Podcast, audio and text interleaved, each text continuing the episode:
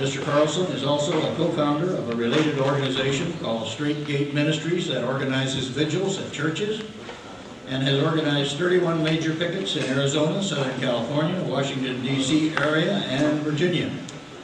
They have picketed the Billy Graham Crusade, Promise Keepers, the Southern Baptist Convention, and Jerry Falwell twice. Oh my goodness, that's great. I like to see that.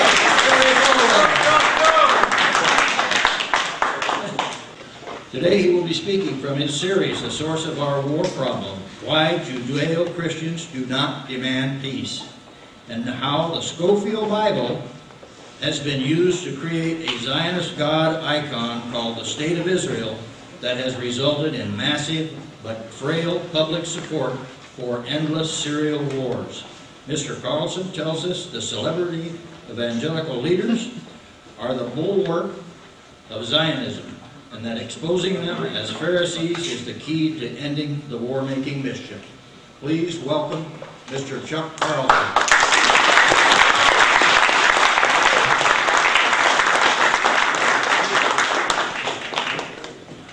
Well, now, Harvey has just completed my speech, so I can go home. Uh, But uh, I do have a little bit more to say, and uh, usually the way I do this is I carry my backpack with me, and I just reach into it and pull out what seems to be, what seems to be God-inspired, you see, and then deliver from that.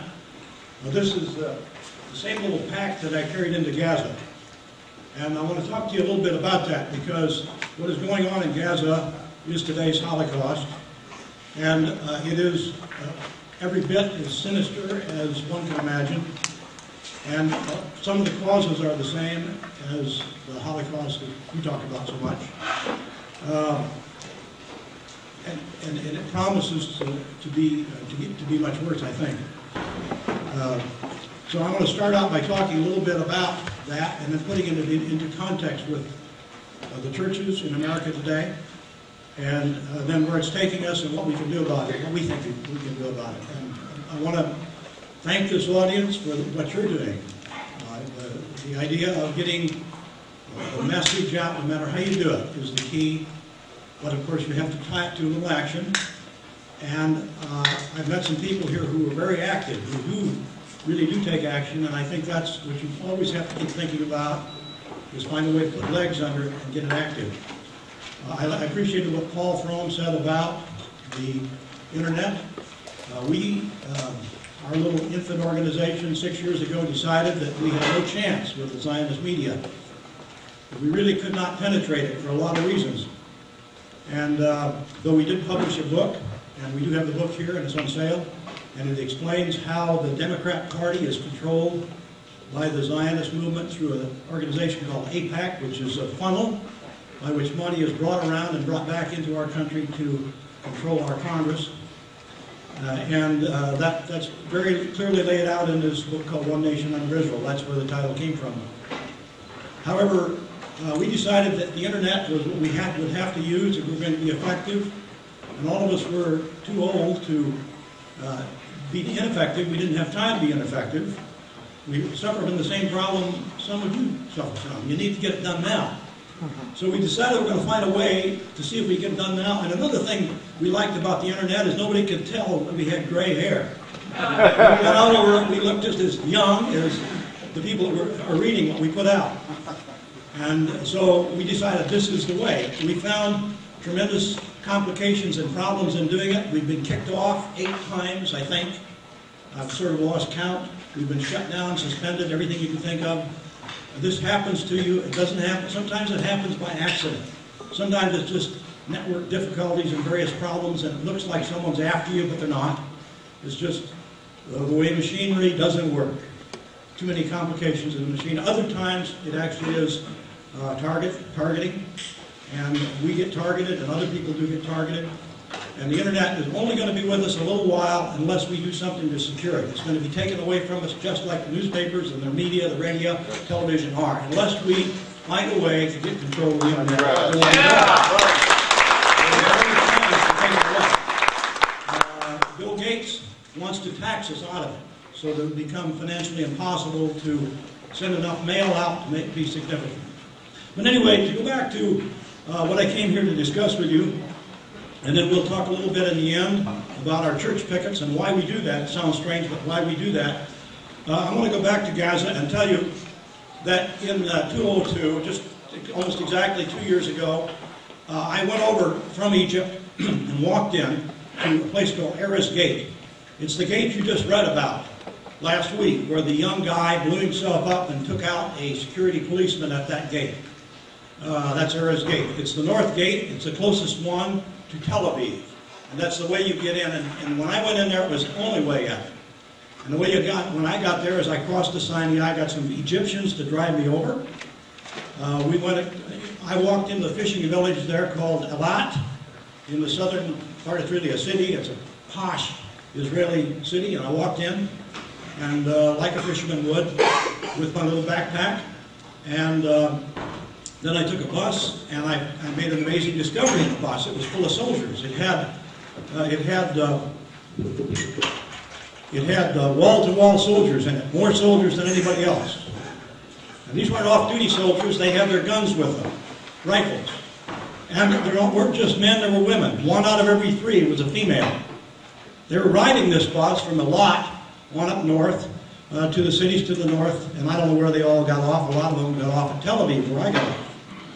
But I found out that in Israel, the buses are the military transports that move these incredible number of military around. There is more military per capita in Israel than any place in the face of the earth.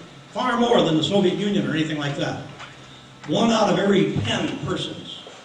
A huge, huge number. There are something like 400,000 in the little state of Israel. So they're everywhere. Every place you go, there are military carrying rifles. You, I even got hit in the face by a rifle carried by a female soldier who bent over and swung her rifle up and hit me in the face when I was picking up my bag. Uh, and uh, so you just have them, they're, they're a hazard to you around you. Um, but uh, in, in the first, my first contact in Israel with an Israeli was the cab driver at Eilat who thought I was a fisherman. And he said, where are you going? And I said, I'm going up to the Christian colonies up north. I didn't tell him exactly. And he said, why would you want to go see those animals? That was his response. Why would you want to go see those animals? I can tell you where to go to have a good time in Israel. This was his first, the first words I heard from a fide Israeli, former military guy, probably served. And uh, I took uh, these buses, went up and went on into Gaza. And I want to tell you just a few things about it. The rest of it's all in the news, but if, you go there, and you should, this is what you'll see. Gaza is a 20 mile long gulag. It is an absolute, total enclosed prison. When you walk in to the gate, you have to walk almost three quarters of a mile, one kilometer, to get in. It's a corridor with walls on both sides, razor wire on top of the walls. In the middle are the pillars and all of the, uh, of the bulwarks, and finally the gates, and then a place where you check through and they go through your luggage like you're going through your airport here in Sacramento. And when I got in through the procedure, got on in, I had a couple of people ask me why I would go in there to see those people. What would you want to see in a place like that? The soldiers trying to talk me out of going in. And um, when I got in, I looked back and took out my camera and photographed what I saw behind me, this corridor, and there was not a soul in it. I was the only person that went through it. I didn't even realize until I was in that I wasn't, there was no one else going in. In about 30 minutes that it took to walk into Gaza, I was the only human being who went in. And when I looked back and took the picture, there was no cars in the picture, only a few soldiers standing there guarding the gate. There's a million two hundred thousand people in there, and only I got in that time, uh, during that half hour. And no one left, and no one left. It is a total locked-in prison. It has the Mediterranean on one side. It has fences on the other sides. The people that get out and conduct mischief have to break out. It is like going to bomb your enemy by breaking out of a jail and then going after the jailer in his house. That's what it's like for a Palestinian to go out and make war on an Israeli. He has to break out of jail first. The third day that I was there, living, I, I stayed in a flat that was owned by a Baptist church. Now, I should tell you that I'm a former Baptist deacon. I raised my kids in the Baptist church. And um, I spent much time in the evangelical movement, so when I talk about the evangelical movement, I'm not talking about it as a, as a, as a mad raving atheist. No discredit to mad raving atheists, but I happen to be uh, from the evangelical movement. So I'm talking to you about something that I was in.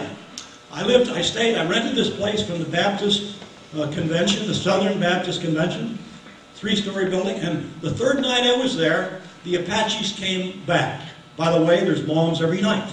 You hear them someplace. But the third night I was there, they were really close.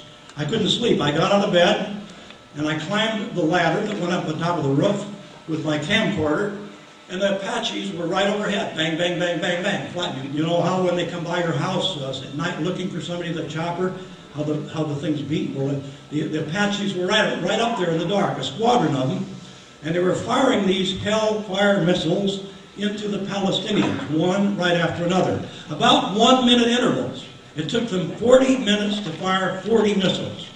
And I ran out of uh, videotape after about 20 minutes and had to quit and went back to bed and laid there in bed and listened to them until they went home. They killed four Palestinians that night. They wounded about 40. They shot about 40 missiles. I photographed 20 of them. They were so close to me that you could have shot them with a 22 rifle if you could have seen them. They had night vision, so they could see me on the roof if they wanted to, but I couldn't see them. I could only photograph flashes coming out of the Apache, made in Mesa, Arizona. The missile is made someplace in St. Louis. The people that died are made right there in Gaza Strip. That's where they come from. That is what life in Gaza is all about. Now, the only thing that's changed is it's a lot worse. It's now not just every day, it's all the time every day. They killed 17 people this week. They only killed four people in Gaza the week I was there. They assassinate these people with these Apaches. These missiles are directed to hit cars on the move from a mile away. Anything they can see, they can hit. They hit a man in a wheelchair.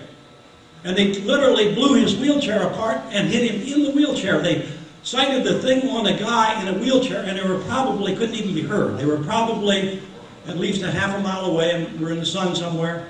And the guy didn't know they were around until this blind, half blind, half deaf man who lost his hearing being tortured in an Israeli prison. That's how he lost his hearing. He lost one eye in an Israeli prison where he served about eight years being tortured.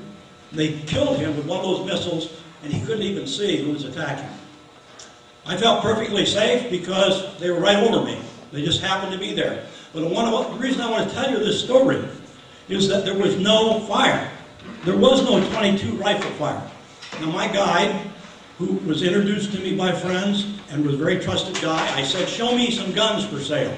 He did. He took me to a place that had two rifles. They were high caliber rifles, 30, 30 or something. Ancient looking things. I mean, they were not, they were hunting rifles. Both action rifles, 3,000 some dollars each. In a place where you can get lunch for 25 cents. On the street in Gaza, you can buy a falafel sandwich with, with veggies, there's not much meat, but you can get the falafel sandwich for 25 cents, one shekel. They have to use the Israeli money. They're forced to even use Israeli money. And uh, you probably read uh, a couple of weeks ago, the Israelis came in and actually took over two of the banks and stole all the money. You remember seeing that? So they have to use Israeli money, and then if the Israeli want to, they come in and clean out the banks and claim they're looking for terrorist money. This is what we're supporting in Israel. Now, all of you knew that. There's nobody that didn't know it. But I know, and, many of you know the story even better than I, and some of you have been there. So if I'm telling you stuff you already know, I apologize. But I know there are a few young people here who haven't heard this story. And um, I have a videotape that we made. I didn't bring any along, but you can buy it on our website. It's, it's the talk, something like this. And in it, I plan to show the video. But we have a little video of the missiles and the pictures of the entrance and some of the buildings in Gaza and what it looks like in there. So, um, now, um, Israel has to have an excuse to do this.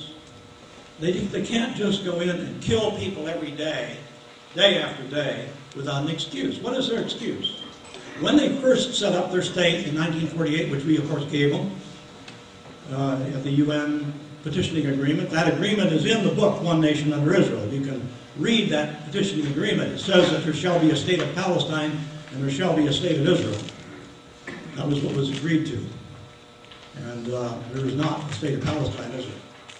But when, when, when the Israel set up their state, their excuse for what they did every day to the Palestinian people, which they've been doing since day one, 1948, uh, driving them out of their homes, killing them if necessary in order to make them move. What, what their excuse was is we are victims and survivors of the Holocaust. And therefore you need to cut us some slack. Things were tough where we come from. And if these people get out of line with us at least a little bit, we need to protect ourselves. You all know that. The excuse has always, for almost everything, has been uh, the Holocaust. We're Holocaust survivors. So we, well, now that excuse, of course, wears a little thin with the Palestinians because there were no Palestinians that were involved in, that anybody knows of, that were even involved in World War II that I know of. Um, World War I maybe, but uh, the Palestinians really didn't fit very well. What the modern excuse being used right today is, and if you don't recognize this, it's in your papers every day, the suicide bombers do it to us, so all we're doing is keeping them in check. All we're doing is correcting the suicide bombers. That's Israel's excuse for the Apaches and the Hellfire missiles and the tanks that you now shoot projectiles that explode darts out around them, anti-personnel darts. And you see the pictures of the kids in the hospital that have been hit by this dart, it looks like they've been hit with a shotgun, except they're quarter-inch long pieces of steel with a point on them. This is what the Israelis use, and their excuse is the suicide bomber. So I want to talk about that just a little bit and, and give you a, a little information you should know. Number one, the suicide bombers so-called, I call them the human bombs, because that's what they are. Here are just two or three quick facts, and you'll find a lot of detail if you go to our website and you want to know about this. Number one, they attack military targets in almost every case, virtually every case, even where they go into a disco. If you go into a disco in Israel at night, it is full of military. That's who's there. There, you see, what do soldiers do at night when they're off duty? They go and get drunk someplace. In, in every army in the world, you'll have a good percentage of them going someplace. Well, what do you think the Israelis do? The discos are open practically all night. These disco explosions are targeted at off-duty military people who are just as much soldiers as anybody else. The buses haul almost, they haul, every bus hauls military. I rode 1,100 kilometers in Israel on buses in every bus I was on and in every one I saw boarded, there were military on board the bus because that's how they get their people around. They have no other way to transport all these people around this place except on the military and, and the civilian buses which they own. The government owns the buses. So it's basically, it's their bus, it's basically a military transport on which civilians ride. I was a civilian riding in among these guys. And by the way, you are very careful what you do when you're on the bus because they watch people like me. You take your camera out and take a picture, and they don't like what you're, they're curious about what you're photographing, you'll see them poking each other and saying, yeah, taking pictures of the Bedouins out there in the desert. You're not supposed to take pictures of the Bedouins in Israel. You're not supposed to take pictures of the gate either where you come in. And I, and I don't know why they, they if they, I know they had to be watching me because I was the only one. But they didn't seem to care if I took the picture, and they let me take the pictures out. But the bombers bomb, and we repeat this, the human bombers select military. Now there's proof of this. There's absolute total proof of it. About 8 or 9% of the Israelis uh, in, are in the military, but that includes the reservists. They never give you the reservist pictures.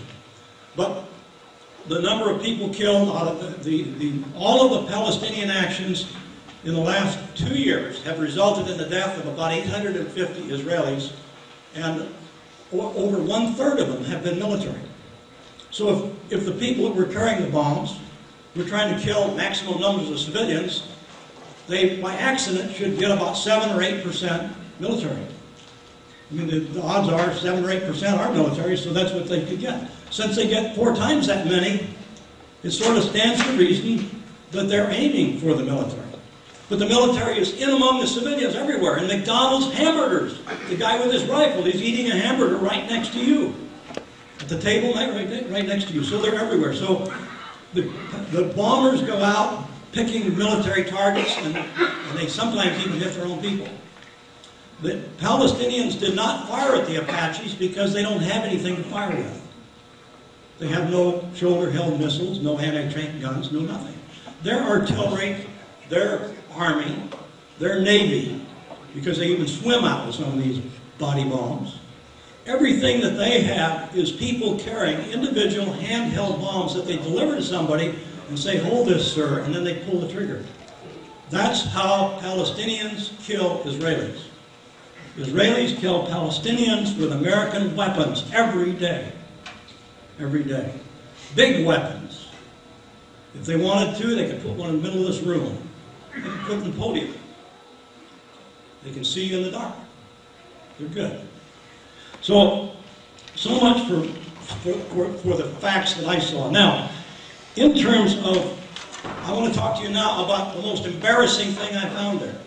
There was a Baptist church right in the middle of Gaza. A Baptist church. It's in an old mosque. I met some members. I interviewed two or three of them. One of the persons who was there was an American woman. She's been a missionary there for six years. You see, the Baptist church, the Baptist convention is extremely embarrassed by that church because it exists in total harmony with the mosque next door. The people are integrated into the society. They walk to work together. They live right beside each other. There's anti-Israeli graffiti on the wall on the front of the Baptist church, and there's anti-Israeli graffiti on the wall in front of the mosque. Says the same thing, keep them out of here, or whatever. Um, now, the Southern Baptist Convention has taken the position that the Palestinians have to go. And they've accepted the idea that God gave the land to Israel. So the, so the Southern Baptists are rather embarrassed, you see, that there's not conflict there. How can they explain members of their own organ, of their own church going to school, going to church, and bringing their children to a Baptist church when they have proclaimed publicly that the Palestinians need to get out? It's God's way or the highway. This is the way Richard Land put it. See, it's God's way or the highway. God gave this land to Israel. Richard L. Land, it's in this little paper that we, that we produced called uh, The Source of Our War Problems, Why Judeo-Christians Do Not Demand Peace. In fact, they demand war. And I'm going to explain to you why they do it. It's the most important part of my, my talk. It's the only thing that's original that you can take home that you can't, that you won't probably see too many places. I'm going to explain to you why not just the Southern Baptist Convention, you Southern Baptists who are here, but also almost every evangelical, almost every evangelical church has supported George W. Bush's war efforts and have, have, have persisted in saying that the Palestinians have no rights whatsoever to be there. They have to go. Um, there are countless uh, articles about it on our website, many. Uh, so if you go to our website, whtt.org, you can read them. And there's a lot of detail on the, on the human bombers. And there's a story about the seven or eight, I think it's eight women now who've done this. Eight women. Uh, and what they said, and, and, and it talks about what happens to them when they get caught. The, the Israelis claim they capture about three for every one who actually is able to deliver the bomb. And nobody ever hears about these people. They just disappear from the face of the earth. These 22-year-olds become captured, and nobody knows what happens to them. Well, everybody knows what happens to them, but there's no record of it, you see? Because torture is legal in, in Israel. Torture is legal in Israel. And the bombers who were captured are probably tortured to death. Probably tortured to death. Now, that's, I say that probably because I can't prove it yet. And I think that is what we will find when we finally do find out what happened to these disappearing people. Uh, getting into this thing with the Baptist Church, um, Richard Land, uh, we picketed the Southern Baptist Convention in Phoenix, Arizona last uh, July. There were thousands and thousands of people there. And after that picket, uh, they passed resolutions that said they supported the war unequivocally. And they also said that, uh, and they gave an explanation. They said, uh, the Bible says that you must love your brother. And so then, so then, public officials are appointed by God to defend people. So what they're saying here is they must love their brother so they can't kill him themselves. And so they appoint leaders like George W. Bush to kill them for them. This is what they say. You must love your enemy, and so public, and so you must, uh, so public officials are appointed by God to defend them. You'll find these quotes in this little piece, uh, which I recommend you get. They're, uh, we give them away if anybody buys anything, and they're a couple of dollars if you don't. It's the most important piece we've ever published. And we're updating it now with a couple of new ones that are coming out, but it, it, it tells you everything in this talk. Now, uh, why do they do this? What, what is it that causes do, do I have to convince anybody here that the evangelical Christian right is 100% behind the state of Israel no matter what? Is there anybody that needs me to go further explaining that? No. Is- Jerry Falwell says it. Uh, There's new organizations being formed. Um, Gary Bauer is a, a very prominent Christian Republican. Has started a new organization which is called, we call it NUKI, the National Unit, uh, the, the National Committee for Unity Israel. And they've just taken the national off because there's nothing national about it. It's the Israeli Committee uh, for Unity in Israel. Israeli Committee for Unity in Israel. So it's really all Israeli. It's run entirely by Israelis and by very prominent Israeli patriots in the United States.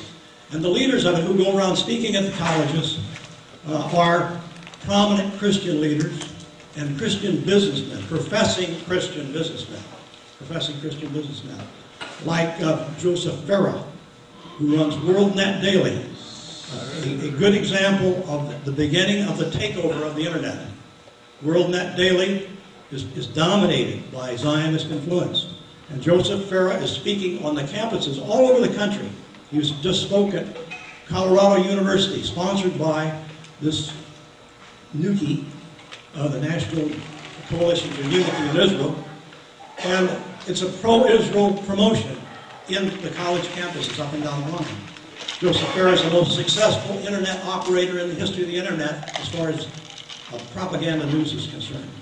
And he's working for this organization. Clarence uh, uh, Wagner, who I debated with on talk radio, is on, I saw him on the committee.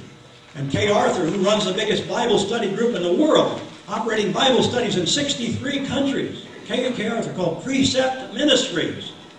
Men and women from all over go to these things. Catholics go, Lutherans go, Episcopalians, all kinds of people meet in these Bible studies. It's all run by people who are stumping the country for the state of Israel and who claim to be Christians. Okay, now how does this all come about? The most important part about this, which I want you to get if you don't get anything else from this talk. In about the same time as this famous Zionist, for the first Zionist, I guess, or second, depending on how you count, Theodor Herzl wrote this little book, The Jewish State. Everybody's read it, I bet. It's, it's the plan for the state of Israel. It, it laid out the first plan in 1895. About the same time as Herzl was writing this little plan to create a state of Israel. Um, and I know there'll be some historians here who say, well, he wasn't the first. But about the same time, there was a, there was a criminal uh, who got out of the Kansas State Penitentiary named Cyrus I. Scofield. He would been he put in there for defrauding almost everybody he knew, including his own mother-in-law, though she didn't complain. He was a forger by profession. He declared himself to be an attorney and practiced law, and then he forged documents. He forged other people's names on convenient documents, site like, like the deed to your house. And so that was what Scofield did for a living, and he finally got caught. He deserted his wife and two children. He was a renegade in every respect of the word. And there's a book about him called The Incredible Scofield, which is the only good biography on the subject, and that is worth reading, just to show that there really was such a person.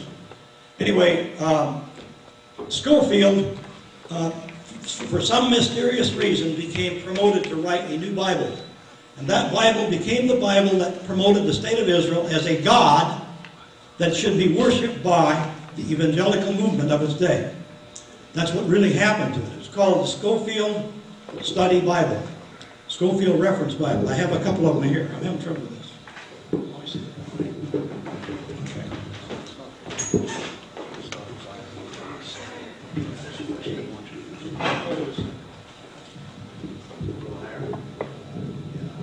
Yeah, it's-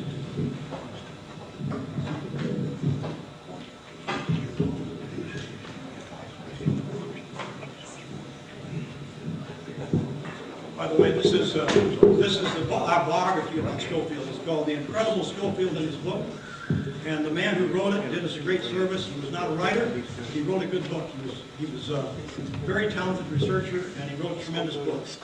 And the only one who ever really properly exposed this, uh, this uh, Scofield uh, movement.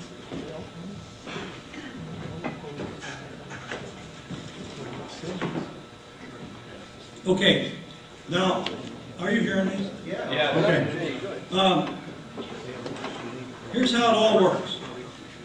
Uh, What Mr. Scofield did was that he took a King James version of the English Bible, the regular, honorable, venerable old King James version of the English Bible. And uh, by the way, after being a forger, he miraculous became, miraculously became a pastor uh, in a uh, a congregational church in Dallas, Texas. Fort Worth, I believe, more correctly. And while he was there, uh, preaching and building his congregation, which was he was quite successful at, he, he decided to write this Bible. He mysteriously decided to write his own Bible. And so he went off to Lake Geneva, Wisconsin, without any visible means of support, and there he lived for four years while he put together what, what is now the most popular Bible on the face of the earth, the Scofield Study Bible. The most broadly sold and the most used in seminaries. They're used in, they have been used in evangelical seminaries for almost 50, 50 years, I guess. Um, very, very extensively. Uh, now, what did Scofield do? Well, he took a yellow pad, like the one I have my talk written on, and he uh, tore the pages out of a King James version of the Bible, and then he wrote footnotes to them, explaining what the verses meant. You see, for the benefit of the readers, he explained it all. He didn't, he being a forger, of course, he didn't originate what he wrote. He stole that too. Uh, he stole that from a man named John Nelson Darby, who was a, who was a, in, in uh, who had also acquired it from Margaret MacDonald. Margaret MacDonald being a 14-year-old mystic who dreamed of the end of the world coming. Uh, she was in Scotland, and so was Darby. But Darby came to the United States, and he sold his ideas to this Cyrus Scofield, and Scofield then incorporated those ideas into voluminous footnotes in the Bible. Now I have here uh, one of the original ones, a 1908 version of the Scofield Study Bible, and it's got about, you can't see it from back there, but it's about 50% footnotes in some places and 50% text. Now most of the footnotes are very benign. They would not lead a pastor of an evangelical church astray particularly. But there were a few that were extremely uh, carefully constructed, and in fact, I think could have only been constructed by the people that actually owned the Bible. Uh, it was called Oxford University Press. Oxford University Press owned the Bible from the very beginning, and they, of course, uh, upon Scofield's death, they inherited the ownership of it, and they went on ahead and changed it over and over again, re-editing the Bible, changing the text of the footnotes, and each time still carrying Scofield as being the editor. So the newest edition in 1983 still says Cyrus Scofield is the editor, even though he's been dead since 1917, 1921, 1921. Now, I want to read to you a couple of things in the Bible, and then you'll understand why Richard L. Land says what he does. And to do this, I have to prevail upon you to listen to a few, few words of Scripture. Now, I've debated uh, a Jewish guy named David on a public, tele, a public radio program not very long ago, and David read this same Scripture to me. He called in and he read this to me. And I debated a Christian guy named Clarence Wagner, who's part of Nuki, and Clarence Wagner read this same thing to me, the so-called Christian uh, from this organization. And, and so Seminary, where all the Baptists, most of the Baptist preachers are trained, Southern Baptists are trained, is on the board. It says, got his name in the front. The seminary leaders are all through this. You see, God gave an unconditional promise to the, let's go back and read the promise. Here's what, listen to it again. You've got to read, you've got to listen to it again. And I, and the, and the Lord said to Abram, Get you out of thy country and from thy kindred and from thy father's house into the land that I will show you, and I will make of thee a great nation, and I will bless those that bless thee, and thy name shall be great, and thou shalt be blessed, and I will bless them that bless you, and curse them that curse you, and in thee all of the families in the earth shall be blessed. Now, I want to talk about that last phrase. In thee all of the families in the earth shall be blessed. Every Christian church, from Catholic to maybe, I don't know about Jehovah Witness, I don't know about some, even Mormon, maybe, uh, I don't know about Baptists, all Christian religions that claim to be Christian say that that phrase pertains to Jesus Christ. You see, Jesus Christ was came down through the lineage of Abraham, through David. Remember the story?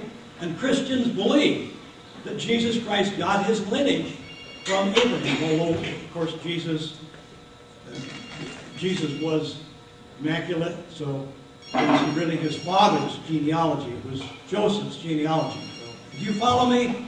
What, what this promise has said through all Christianity, Martin Luther, the Pope, anybody you want to pick, is that God was promising that Abraham's heirs were going to deliver a Messiah named Jesus. That's the Christian view of this. The, the Jewish view of this is uh, we are the chosen people, and we are entitled to the land because God promised it to Abraham's heirs, and we are Abraham's heirs.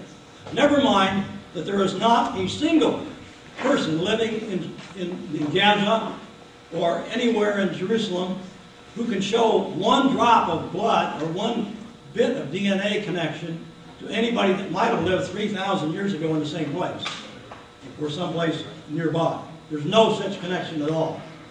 Never mind the fact that 85% of the people who live in Israel are almost as European looking as I am. Most of them look like Ariel Sharon. They're Eastern Europeans. They don't look like the Arabs even. They don't even, the Arabs, who are the Semitics? The, the Arab people are the Semitics. They still look like the Chaldean people. Okay, so what Scofield, this was put in here in, after the state of Israel was was, uh, was created. If you go back to the original, you'll find that it wasn't in there because Scofield wouldn't have known there was going to be a state of Israel unless they told him, unless the people him told. And it would have been ridiculous to reference the state of Israel in 19, uh, 6, 1917 simply because no one would have known what you're talking about. In fact, the, the Bible, or the uh, dictionary, the 1950 dictionary, does not have the state of Israel in it. In 1950, they hadn't put it in yet. Webster didn't have it in yet. Israel meant a tribe that dated back to a biblical character. Okay, so now there's more. There's one more thing. There's a lot more, but there's one more thing I'm going to cover. Another footnote here. How do you think anti-Semitism became so important to the Christian right leaders? Why is it they talk about anti-Semitism all the time? Well, it's because in 1962, Scofield, uh, Oxford University Press put it in the Scofield Bible. Here's the quote. And those of you that are doubting, doubting Thomases come, come back up and read these. Here it is. And the note is to the same verse. The whole, there's a whole page of notes to that uh, little verse. And it says, For a nation to commit the sin of anti-Semitism brings inevitable judgment. For a nation to commit the sin. Now anti-Semitism is a sin, you see. It's the 11th commandment, thou shalt not anti-Semite. it's in here.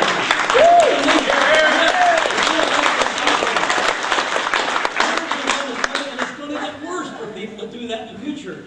Nations that do it in the future are going to be even worse. It's got that in there. Well, I could go on a lot on this, but this is a very key thing and believe it or not, it is the basis on which the entire evangelical movement backs Israel. And then they've warped and bent and twisted scriptures all throughout which we've covered a lot, and we continue to cover these because they are extremely important. Now, I'll tell you, they're important for two reasons. First of all, it's killing the Palestinian people. That's the one reason. Who's got my sign? Okay.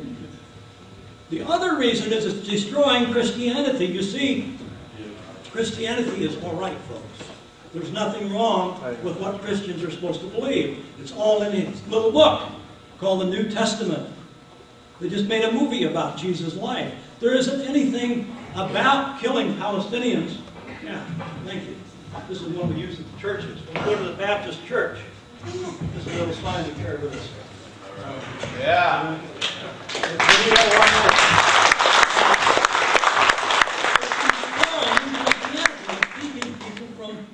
Considering that maybe there is a God after all.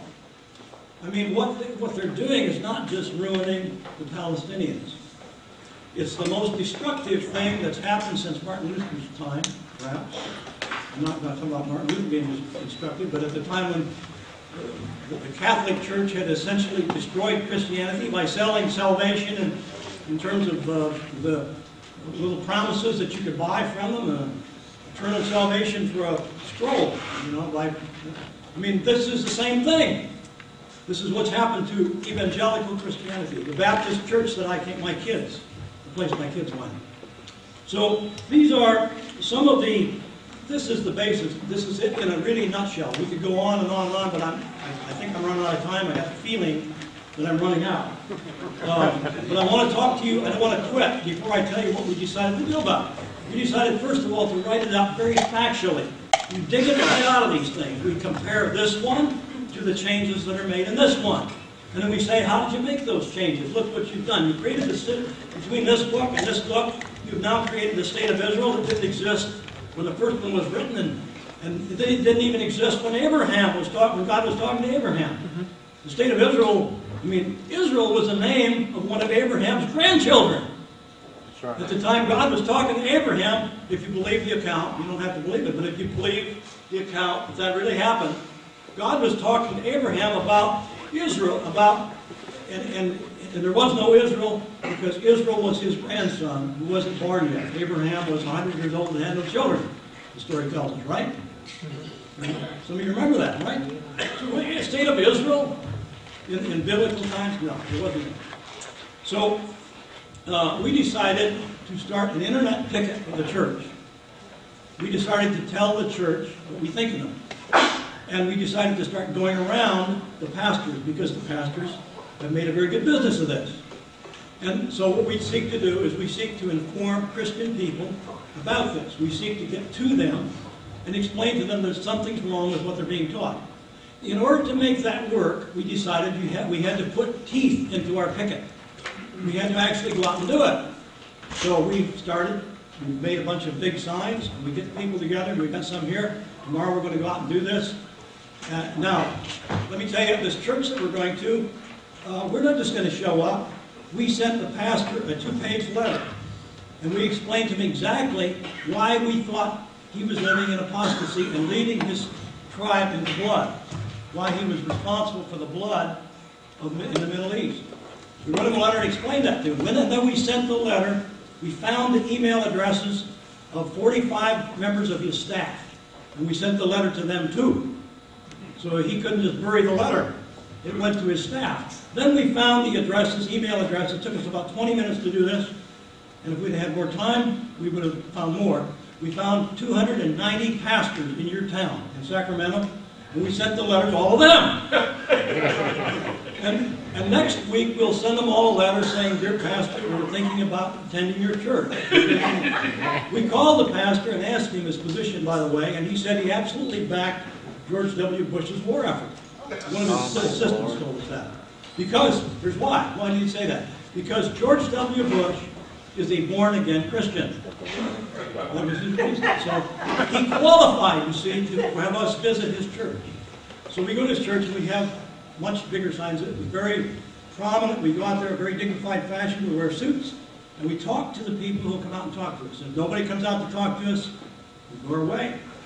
And I suggest that next time the ADL gets one of your meetings canceled, that you borrow our signs and go down, not to the ADL, but to the biggest synagogue in town on Saturday, and you spend your Saturday down there in front of it holding up signs like this, accusing.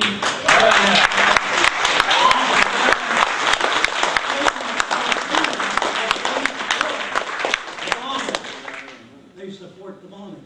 The, the, the support for Israel could not exist without American financial clout coming from these people. So this, this is my suggestion. If you do it, I'll tell you what, I'll go too. Okay? Now, 31 big institutions, and as, uh, as uh, Harvey uh, said, we were amazed.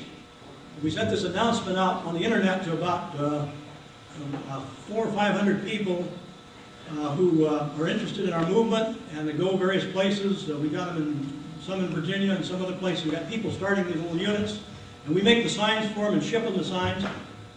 Uh, and they, they take them and start going to their churches. Sometimes just two, three people, one person once in a while. But we uh, were surprised that the biggest news agency in the Arab world carried the announcement of this picket of this church. Why? They know who's killing the Palestinian people. See, they understand there's something wrong with the Christian right, and that, and by the way, it's, it's now making press. Um, now is going to do a story about how George Bush depends upon the evangelical Christian right to keep him in office. Uh, the, for, now they're being, people are making notice now and talking about there being up to 40 million evangelicals who buy this, buy into this program. So now, if we want to change our country, how about going after a market of 40 million?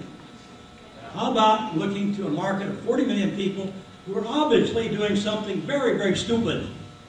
I mean, obviously wrong. How can you be more wrong than that? How, how can you possibly more, be more wrong than that? Now, one, one last thought here before I close. Uh, there's very strong evidence that uh, Cyrus Scofield was paid by a man named uh, Samuel Untermyer. He was in Samuel Untermyer's private club in New York called the Lotus Club. He kept it secret. He kept it absolutely secret from his family until he died. Nobody even knew it. Nobody even knew what happened to him when he disappeared. Nobody knew he'd ever been to New York. The Lotus Club was, Untermyer was the membership chairman. That's the only real connection that has been unearthed yet to show it, except that uh, the money to allow him to do what he did had to come from someplace. And of course, Oxford Press, at the time Oxford Press printed Scofield's first Bible, they were so Anglican that they had never printed anything written by an American. Not an American, not even uh, Edgar Allan Poe or I don't know whoever. You name it, they never printed an American work. And here, and certainly they never printed anything written by an American forger who just got out of prison. But they printed Scofield's study Bible. Why do you think that happened? And how do you suppose that happened? Well, I feel that we will eventually dig out the connection to Untermyer, but I don't think that's the most important thing. Uh, this little letter on the back is written on the stationery of Untermyer's club. And it was one of the few things that connected uh, Scofield to Untermyer, and it was found in, and uh, this guy who wrote the, Joseph Canfield found it when he wrote this book. So the connection is there. It is the creation of Zionism inside the Christian church. It's the capture of Christianity by the so-called Zionist movement. Obvious thing to do. If you want to take over a country that has, at that time, 150 million people, and 75, 80 million went to church, the thing to do is start a movement within the church, isn't it? I mean, you don't have to be real smart to see that you can't do it without doing that. So that's how they did it. And uh, thank you very much for your attentiveness.